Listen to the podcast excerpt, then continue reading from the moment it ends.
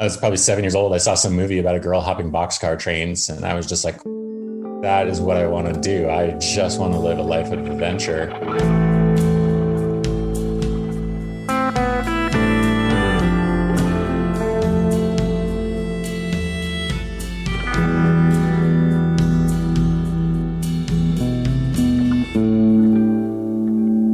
Welcome to The Well. I am Brandon Edgens. And I'm Anson Mount. Remember back when we first started this podcast, we wanted to explore human creativity, right? Right. Right. That Right. was the original intent. Yes. We've mostly been on target. I hope so. Okay, good thing. Because otherwise, I'd have to scrap this episode.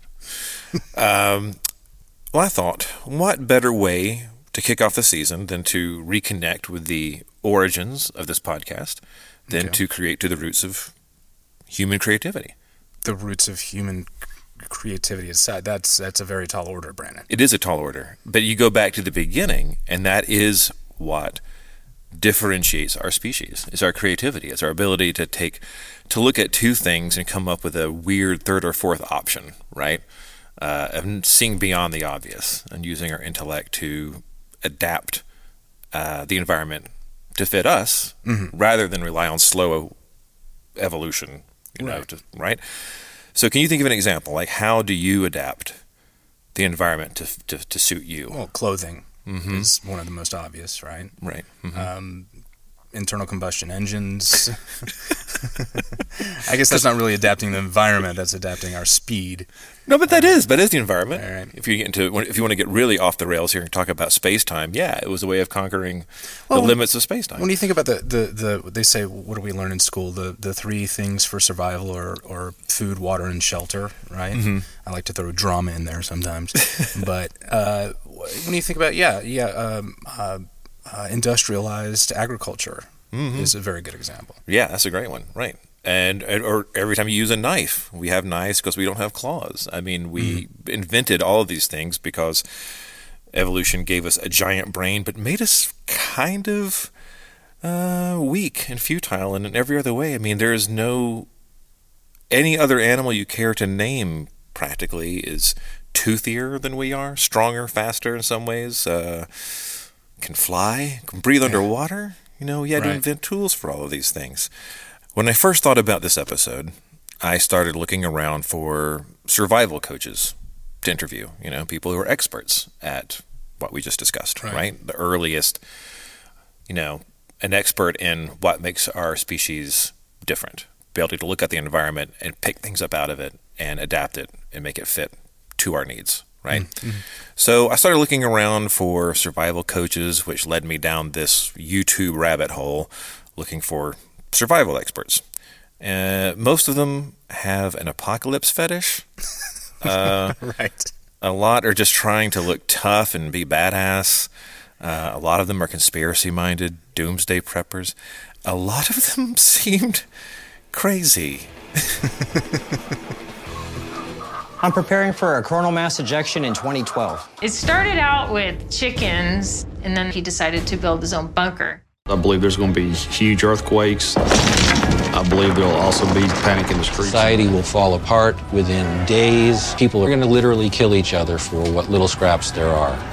It'll be the good against the evil. Only the strong will survive. stockpiling Bibles, gathering supplies, making bunkers, training children. We have no other interest or purpose in life other than preparing for some Armageddon. She is busy prepping her family for the end of the world. And I wasn't interested in any of that. I wanted to know how humans learned to adapt. Until one day, I randomly came across this YouTube channel. Hi, this is Tom McElroy at Wild Survival Skills. In this video, I'm going to do something a little different. I'm going to travel a half mile into a cave using only primitive means. At the back end of this cave is an absolutely pure vein of clay that I'm going to collect to make pottery from, so that I can purify acorns, make acorn flour, and eventually bread. Before I do any of this, though, I need to think about what tools I need to get in and out of this cave safely. And the first thing that struck me about him, and the very thing that endeared me to him, was his calm. Even when, at one point later in the video, his pine cone and sap torches go out, and he's in almost complete darkness. But he stays calm and is able to relight his torches using an ember from a chaga fungus, which he thoughtfully brought with him in case this sort of thing happened. How did my lights go out? It's a little bit terrifying to be out here with zero light if this doesn't work, but it looks like it's going to work. Now, at this point in the video, Tom is in a cave in complete darkness, kneeling over some embers and blowing on them to try to get them to reignite. Okay, I just blew my chaga against my tinder, and I'm back in business. I really needed to light these pine cones, get my torches lit again. My first thought was, wow, in a survival situation, this is the guy I'd trust. And that's when I thought, hey, why just interview this guy when I could go take his classes and then make an episode about that? So, about a year and an entire lifetime ago, we had our first Indiegogo campaign to send me off to a survival school, a tropical island in the U.S. Virgin Islands, where Tom and his friend Matt host small classes of about 10 to 20 people. If you want to see that video, we just released it on YouTube, so go check that out. And that video became such a big project that I almost forgot the whole point was to interview Tom. So finally, a full year after taking his survival training course, we hooked up via Zoom where I finally asked him, How does one set out to become a survival expert? Were you the self reliant type? Were you a loner?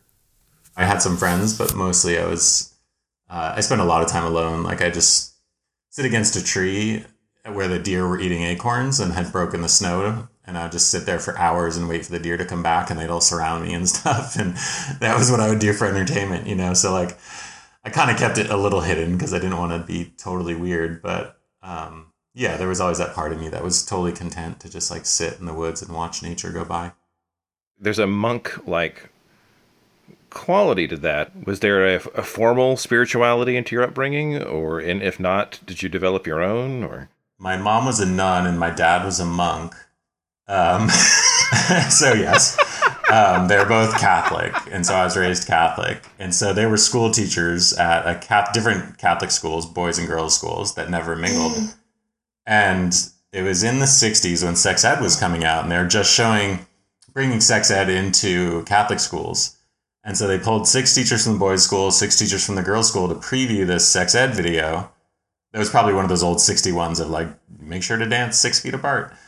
Um, right. And so my parents met when they're a monk and a nun while watching a sex ed video. and somehow, in the midst of that, fell in love and snuck around the monastery for about a year. And, you know, my mom decided that she didn't, she wanted to have a family and she wanted to have kids and all that. And my dad, you know, who knows what was in that video, but it must have been good, decided he was going to go for that plan. and they ran away and had five, uh, you know, Irish Catholic kids. Um, and so, yeah, I was definitely raised with that, and I, I liked aspects of it, and I definitely shed it after a while. Um, but you know, to agree, there was part of me that was really searching and and you know, dreaming of being that Taoist priest. that would wander through the wilderness, kind of trying to attain peace and answers and enlightenment and everything else. Have you found it? no. I mean, I don't know. You know, I'm pretty happy, so there's times that I'm like, oh, I, I must have found something, you know, I definitely, just, you know, but no, I mean, I can't tell you anything. That's so that's that's amazing. I mean, do you feel like you in a way kind of primed for this direction in life by you know but no well but by being you know like your parents were clearly very intentional people. Like i think the one thing that really helped i don't know the answer to that necessarily but i would say the one thing that helped is that my parents were very accepting. You know i was definitely all over the map in high school. I didn't have much focus. I was always staring out the window like just wanting to like go hop a boxcar train and stuff. And so i they knew i didn't have any real interest in in much else. The town I grew up in was definitely like a wealthy town, um, very like how would you put it? I'm very successful people that expect their kids to be incredibly successful, and like every kid I went to school with was going to like some top school somewhere, and every day in high school you were reminded that like if you didn't get straight A's and go to the best school that you're going to be flipping burgers at McDonald's and be a total loser. And I kind of grew up just um, really rejecting that, you know, just being like, you know what, like I see the product of that. I mean, you know, they always say you have your teachers that inspire you and are some of your greatest teachers, but then there's the teachers that are just as equally powerful are the ones that show you what not to be.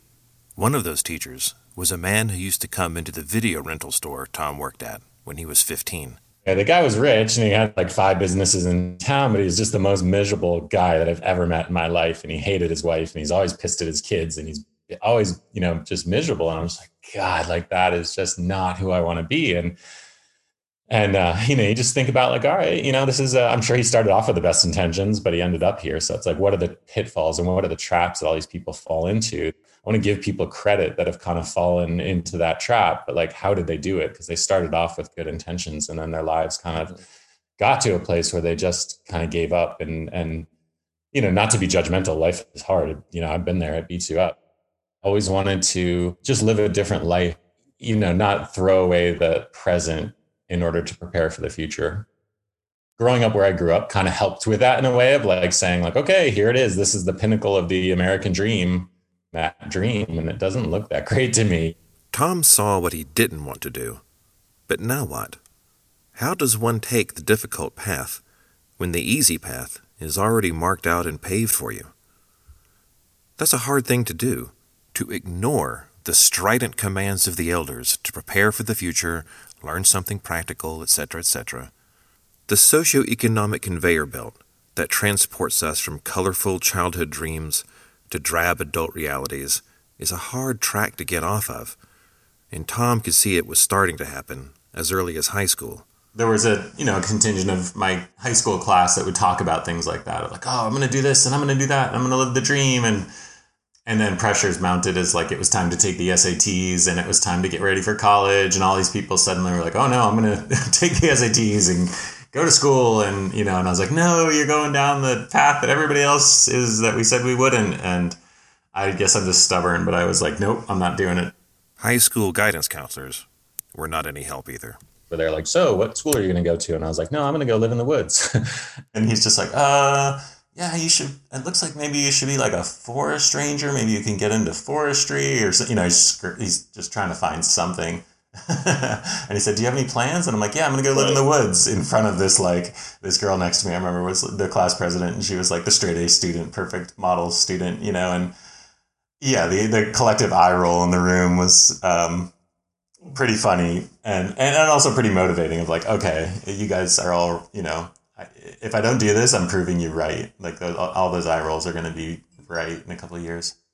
So, with no real guidance from the guidance counselor and a motivation to prove his classmates wrong, Tom had to get serious about this crazy idea to go live in the woods. So, he got disciplined. I cut out partying, cut out drinking for probably a decade. And he started reading. I got into reading about some people that were like doing wilderness survival instead of um, you know, eating out of dumpsters like Kerouac or starving to death in the woods like John Muir, they were like, in my opinion, the ultimate travelers were people that could just wander into the woods and they wanted to and go hunt something and go gather edible plants. And they just didn't need to depend on society in order to have those adventures. And started taking classes. And I just poured myself into it. I worked to earn as much money to keep going back and taking every class I could. With some book learning under his belt, Tom knew he needed an experienced teacher to give him hands on experience. This led him to Tom Brown. He's one of the first guys back in like the 70s that had started up a wilderness survival school. And, and he was brought up by an Apache Native American guy that taught him all this stuff. And so back then, he was pretty much the only guy to go to, like in the world. Like there was little schools here and there, but Tom Brown was like the Bear Grylls name of of survival. Now, Tom Brown may have been the Bear Grylls of his day, but he was nothing like Bear Grylls. Listen to some of this old video of Tom from the early 80s. One of the first things that grandfather taught us about moving in the woods was to slow down.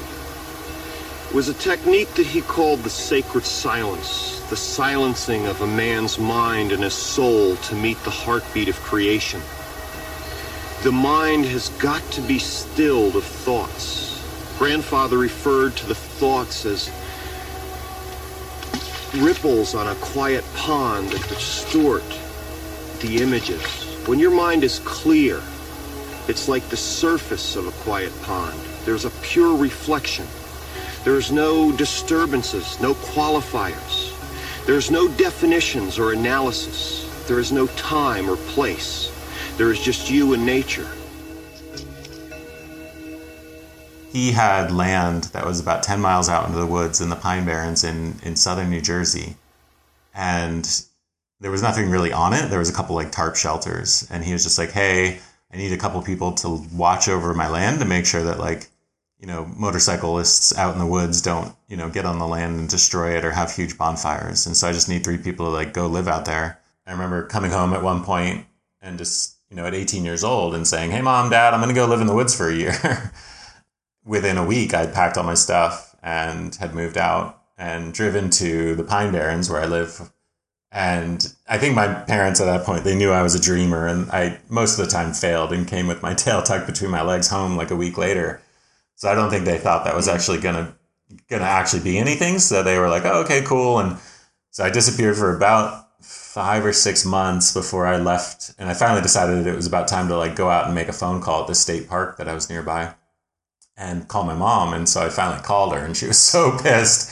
And she just, you know, she's, I thought you were dead. Like, what the hell are you doing? And I said, I told you I was going to go live in the woods for a year. And, you know, I don't think a lot of parents would have probably called the police by that point. And, you know, so I have to say that they understood that I was like searching for something and that they let me do it. And they understood that I was what I was doing, even if it wasn't, you know, in the same way that they were. I think they understood that feeling. And so I went out there with this other guy named Dan that was taking survival classes, and he stayed the summer. And then he he went. He was going to go home for a couple days uh, in Canada and visit his parents. And he met a girl and fell in love and never came back. And so then I had two months totally alone. How do you think you would deal with that, or would you even want to? I, I, I think I would. I think a part of me would. I at this point in my life, I, of course, I would miss my wife uh, terribly, and becoming a father. I just uh, that's clearly something I'm not going to do for a while. But just as like a- jumping out of a plane. as an not gonna do. 18 year old, as an 18 year old, As an 18 year oh yeah, I I I worked in uh, some summer camps, and um, I I could definitely see myself doing that at that age. I think um, I think I would have adapted with the right education, um, and I would have listened and learned, and um, yeah, absolutely. But that level of isolation of being not seeing or talking to another human being for months and months. You're talking to Anson. oh, sorry, sorry. I, I thought it was somebody. I think else. I'd be okay, but that's just me. I know that a lot of people. Um, it actually scares a lot of people. Mhm. Um, um, you know these vipassana retreats where you go and you're you're not allowed to speak, read, write for ten days. Um, it scares people's people's own heads scare them. hmm Yeah, I I would like to think that I could do that, right? E- Yeah. Even eighteen year old me. You know what? Maybe eighteen year old me would have been better at it, frankly. Um, but when I go up to the cabin, say I'll try to do these like just five, not even that long, like a one week thing up at the cabin, and I always go through the same cycle of first night feels weird because I'm like in the woods by myself. Uh, Sharon's not there. Nobody's there. And it feels a little dangerous. There's this sense of you do feel cut off. You do start to feel like, man, if something happens, I'm really in trouble here. and it's weird how your mind immediately goes to safety um, in that in that in that context. But then what happens is I start feeling freedom, you know. And then the second night feels good. Third night feels great. I'm just like, oh man, this is freedom. I can walk around act crazy, talk to myself, you know, do whatever I want. Totally, you know, unfettered. Do anything, anytime. Um, and that lasts about till day five. And day six starts to feel weird again. and then I start to feel like I'm like something's crazy about it. Like I now I want to. I'm having all these thoughts. I'm having all these experiences, and there's no one to share them with. And that starts to get then that starts to get to me. And then it doesn't feel like freedom anymore. Then it starts to feel lonely. yeah, we, we are social animals. This this is why mm-hmm. uh, people in solitary confinement lose their minds. Oh yeah, because we we our sense of identity comes from our relationships and our interactions. So how long do you think you could do it? Six months is quite long. Uh, mm-hmm. I, I don't know because I've never I've never tried anything remotely like this. I, I think I'd be good for a couple of months. Wow. Maybe a month. It'll, I think I could do a month. Well, maybe you could. There's no, you're never going to know until you, until sure. you try it, and now you're not going to try it, so no. we'll never know, and you'll never know. No.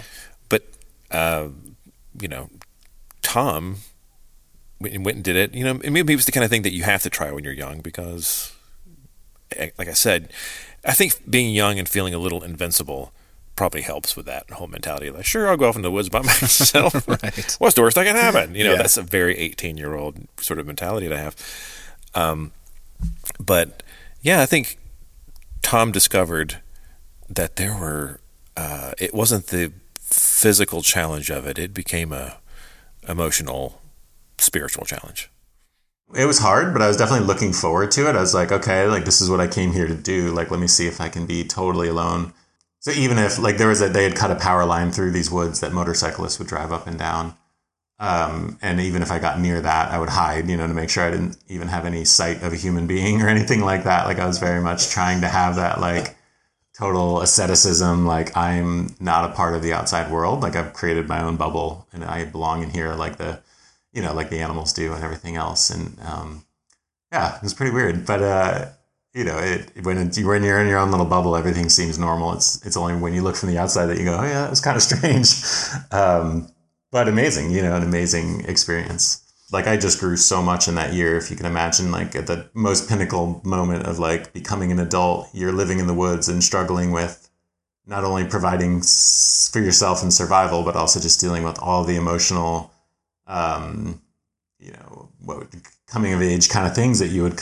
happen upon when you're living alone and, and trying to fend for yourself. And so I definitely came back a changed person, like a, t- a totally different person. And I think when I finally got back, I remember my mom saying at one point, she's like, God, everybody should do this. Like, this is crazy. Like, you've matured, you've, you know, really grown, you've, you know, all the things that, you know, I would have thought would have taken like another decade, you know, all happened in that year. And so, yeah, it was an accelerated time. Like, I think any extreme any extreme time of your life is like there's an accelerated learning process to that. Could you feel yourself changing or is it one of those things that once you put yourself back into an old context that you realize oh whoa i'm i've shifted uh, i would actually say i would i'd say i knew it at the time it was really hard. Like people always think of the survival part when i'm like oh i did survival in the woods for a year and people always think like, you know, oh, what'd you eat? What'd you do for this? You know, and really the thing that was the hardest, it was a, it was a big winter. So it was actually the winter of 95, 96 on the East Coast. And it was just a huge winter. And so we had tons of snow, very cold temperatures. Um, and so, you know, I was living in a leaf hut that was probably about a eight foot diameter circle with like a teepee with covered with leaves on top of it. And, um, and when it was snowing and then it would melt because you were kind of near the ocean, it would just be slush outside. And I couldn't go out into the slush and soak these. I had these horrible boots. They weren't like waterproof or anything like that. Um, and so I was really stuck in the shelter for a lot, of a lot of time. And I think the hardest part of the entire experience was like dealing with the, you know, your own brain and your own thoughts constantly swirling and needing more entertainment than you're giving them. Um, and it's kind of like being in um, what do you call it when you're in prison and they they lock you away in, in isolation? Solitary. Yeah solitary confinement.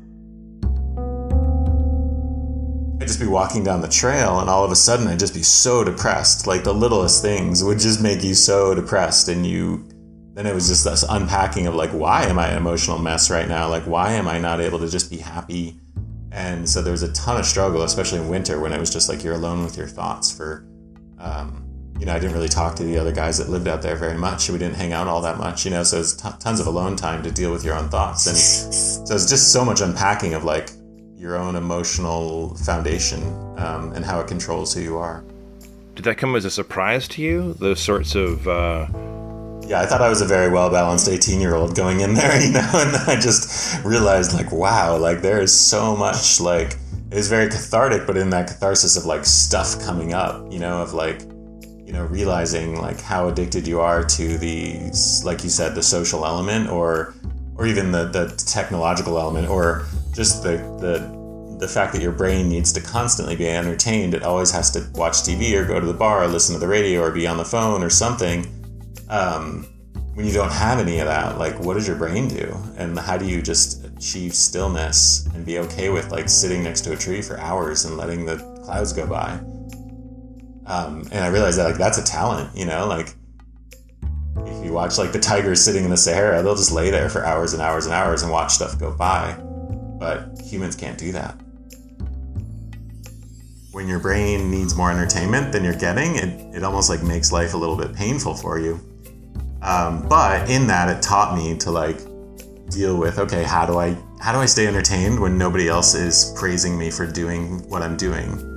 Um, how do I learn to actually be passionate about what I'm doing so much that I'm not doing it to seek any reward and praise? I'm only doing it because I like doing it. And I think that was really big for me because I think as a kid, like every kid when, you know, in ceramics class in high school or whatever, you know, make something like, oh, I'm doing it for my mom. Like you do everything that you do to get some sort of external praise. And I think that's also why like social media is so so incredibly successful is that, you know, everybody's looking for external validation. And when I walked into the woods for an entire year, I had no external validation. You know, maybe in my head I could think about like why people would think it was cool what I was doing, but that fades pretty quickly. And and so I think that was it. Probably one of the biggest lessons of like if you're doing something, make sure you're doing it because you actually enjoy it. I don't believe that you know this is the solution. Is we should all be going alone. I think it's a great thing to do for a little bit. My goal was to live the entire year, and I was two weeks shy of a year. And I just woke up one day and I'm like, what am I doing? Like I'm this is I'm sick of it. I'm so sick of it. I just want to go talk to people and hang out with people. and it's no big deal, you know, I don't care if I hit the year mark or anything like that, but that was the original goal. And I just got up one day, literally one day I got up and I'm like, nope, I'm done. And I walked out of the woods and I found my car and this uh, I parked it in somebody's backyard about 15 miles away.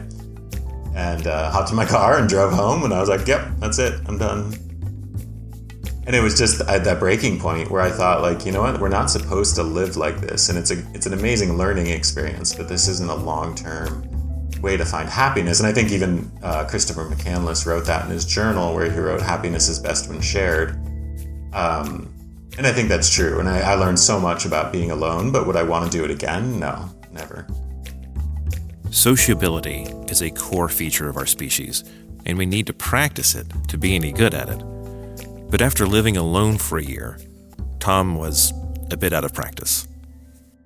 I just had this life altering experience where there was a very much like us and them kind of thing when I lived in the woods, where it was just like, you know, any anybody from the outside world was really a removed human being, like a different species that I would hide from if they ever entered my my area.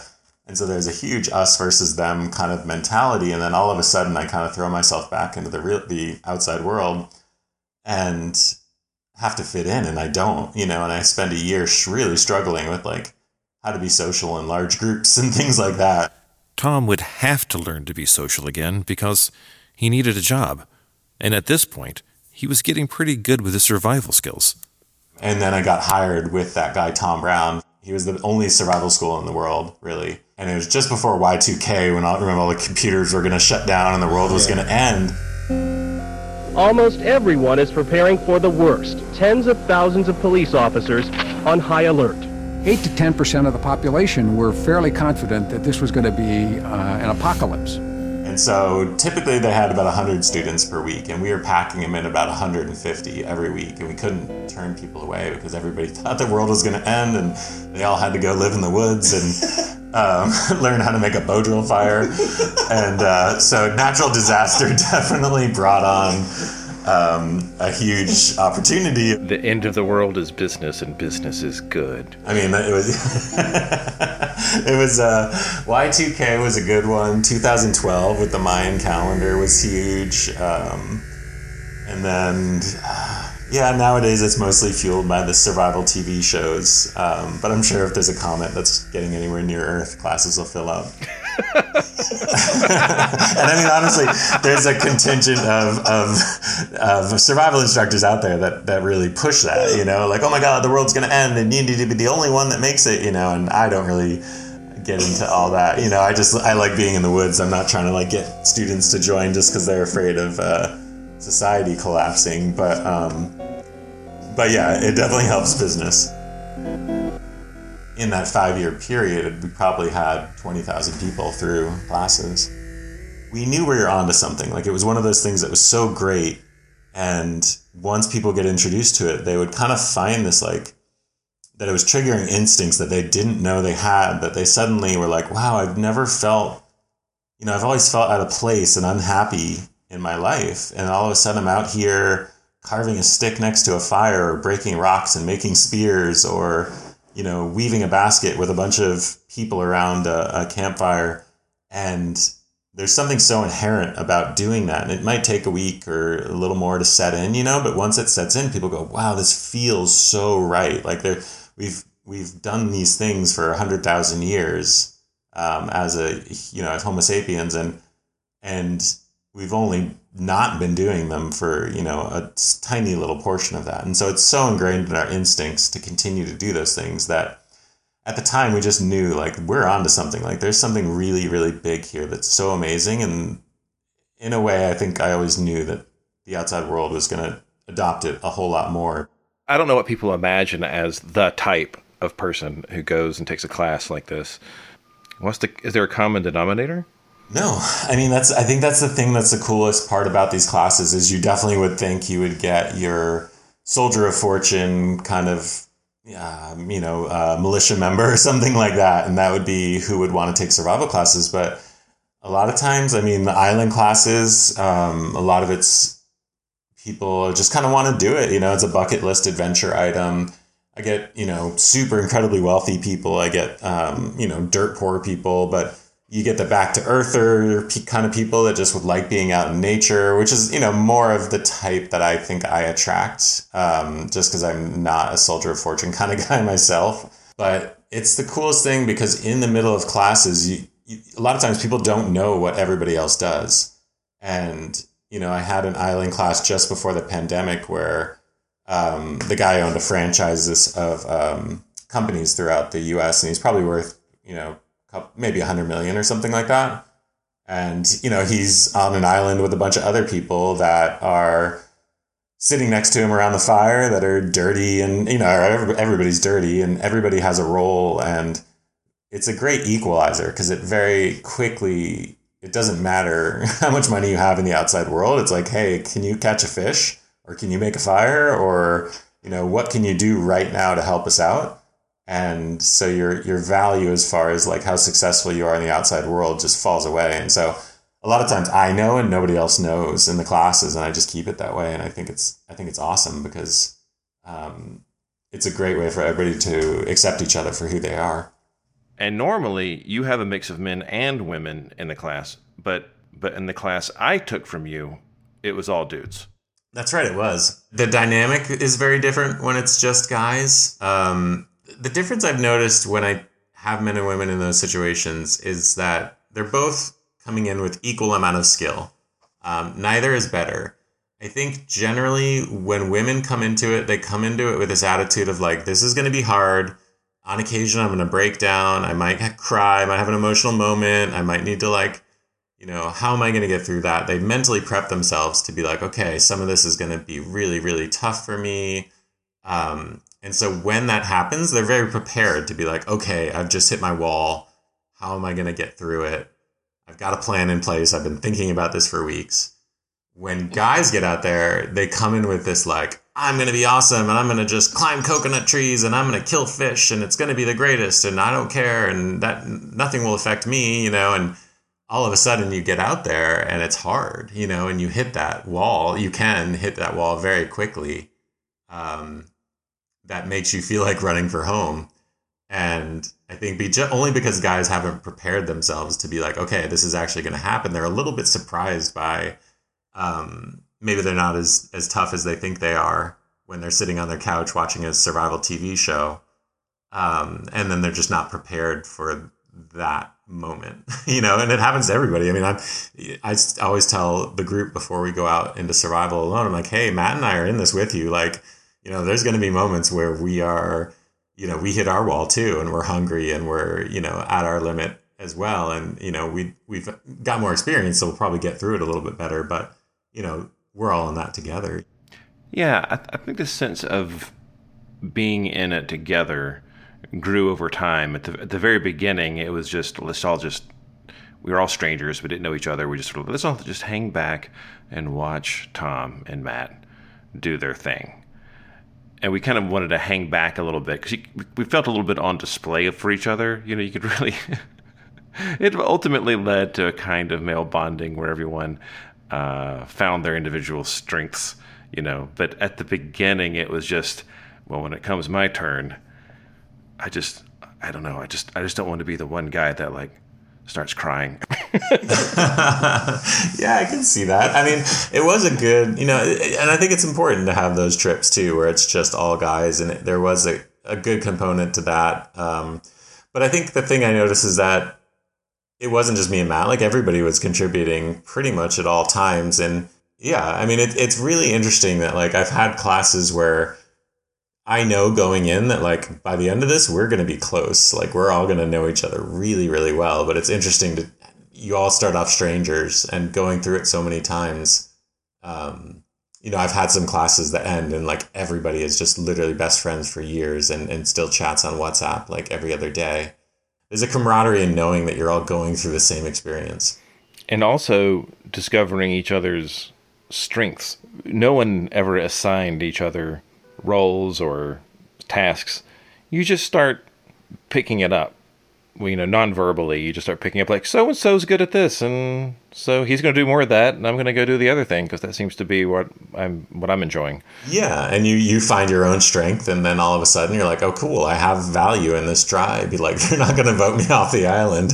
You know, I'm just going to keep making rope because that other dude's really good at fishing with it, or or I'm going to you know right. collect firewood, or or I'm really good at climbing trees and getting mangoes. But like, yeah, it, it definitely is. Um, once you find your value, you just want to keep doing that over and over and over, and then everybody else appreciates it because then they can move on to their strength. And I imagine in tribes it was that way too, where it was like somebody was an amazing hunter and somebody was an amazing basket weaver and somebody was an amazing fire maker. And so there was no like competition in those things. It was just like everybody focused on their strength and then it worked out really well that my experience of your class or most classes is you don't have to boss anybody around. You know, you just kind of, you know, people start to say, Hey, I'm cold. I'm going to go make a fire. And I think that's the great thing about survival is that there was no there's no like waiting around for somebody else to do things for you. Like it's just kind of like if you're cold go get some wood and make a fire you know? Like either suffer you either do something or you suffer the consequences of not doing it. So when people were not motivated by the latest threat of impending doom they came to tom's classes in the hopes of learning how to live a simpler life. But a new cultural phenomenon was on the horizon it was a little disheartening when you know the reason that it got adopted was Survivor came out in about 2000 and that was just this huge hit right off the bat. Remember Extra? I don't know if that TV show is still on the air. It was like a news program like Extra Extra. so we would go on after Survivor and basically critique what they had done. Um, so they would show us the footage of Survivor as it was playing, and then we would interrupt and say, "Oh, hey, why is this guy doing push-ups on the beach when he should be building a shelter you know and or you know they're doing the bow drill wrong or whatever. Um, so it wasn't i guess it wasn't consulting it was more critiquing. After a brief stint critiquing survivor tom started thinking about job security so he went back to college and studied anthropology with an eye towards giving back.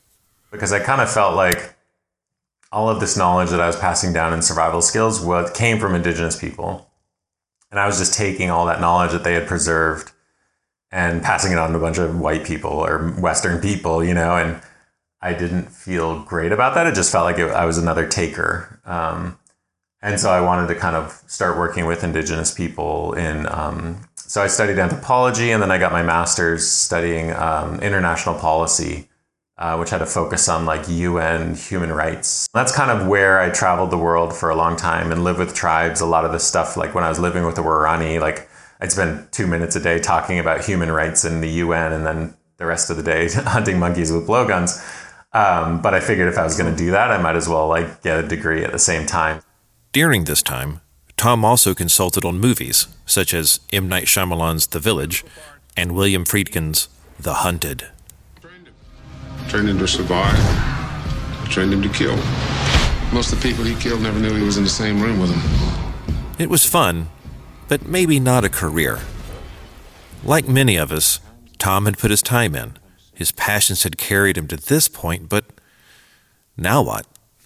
Looking back at it now, it all seems kind of like a straight line kind of thing, but you know, you just choose, we all choose these weird little worlds that we enter you know, I think the thing is, I've just kept going down this rabbit hole of like, you know, traveling the world, living with tribes. Like, you know, it's incredible the doors it's opened for me and the opportunities I've had because of it.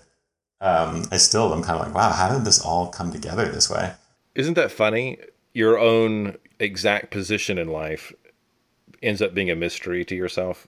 Yeah, it would seem like I chose it all, you know, like I planned this from the beginning, but it really was just like you know, it's one of those things where you get good at something and then all of a sudden that's what you do. And then you get better at it because that's what people want to hire you for, or, that's the, the opportunities that open to you. And suddenly you're 44 and you're like, Jesus, like I am so far down the rabbit hole. I wouldn't even know what else to do if I had the opportunity. Um, and yeah, I guess that's where I find myself now and I love it, which is great. I mean, I'm very fortunate in that way. Is like, I think a lot of people go down a rabbit hole they didn't want to go down. And then, you know, I remember somebody once saying, like, be careful what you get good at because it really does. Once you're good at something, it's hard to do anything else. In the next episode, we'll get into Tom's adventures living with indigenous people and the world of reality TV. Guess which one is crazier? Find out next time on part two. The Well is written, produced, and recorded by Anson Mount and Brandon Edgens. Theme music written and performed by Jonathan Myberg. Additional music for this episode written and performed by Brandon Edgens. Special thanks to Tom McElroy for sitting down and talking with me, and for earlier taking me out into the jungle and taking care of me. And until next time, take care of yourselves and each other.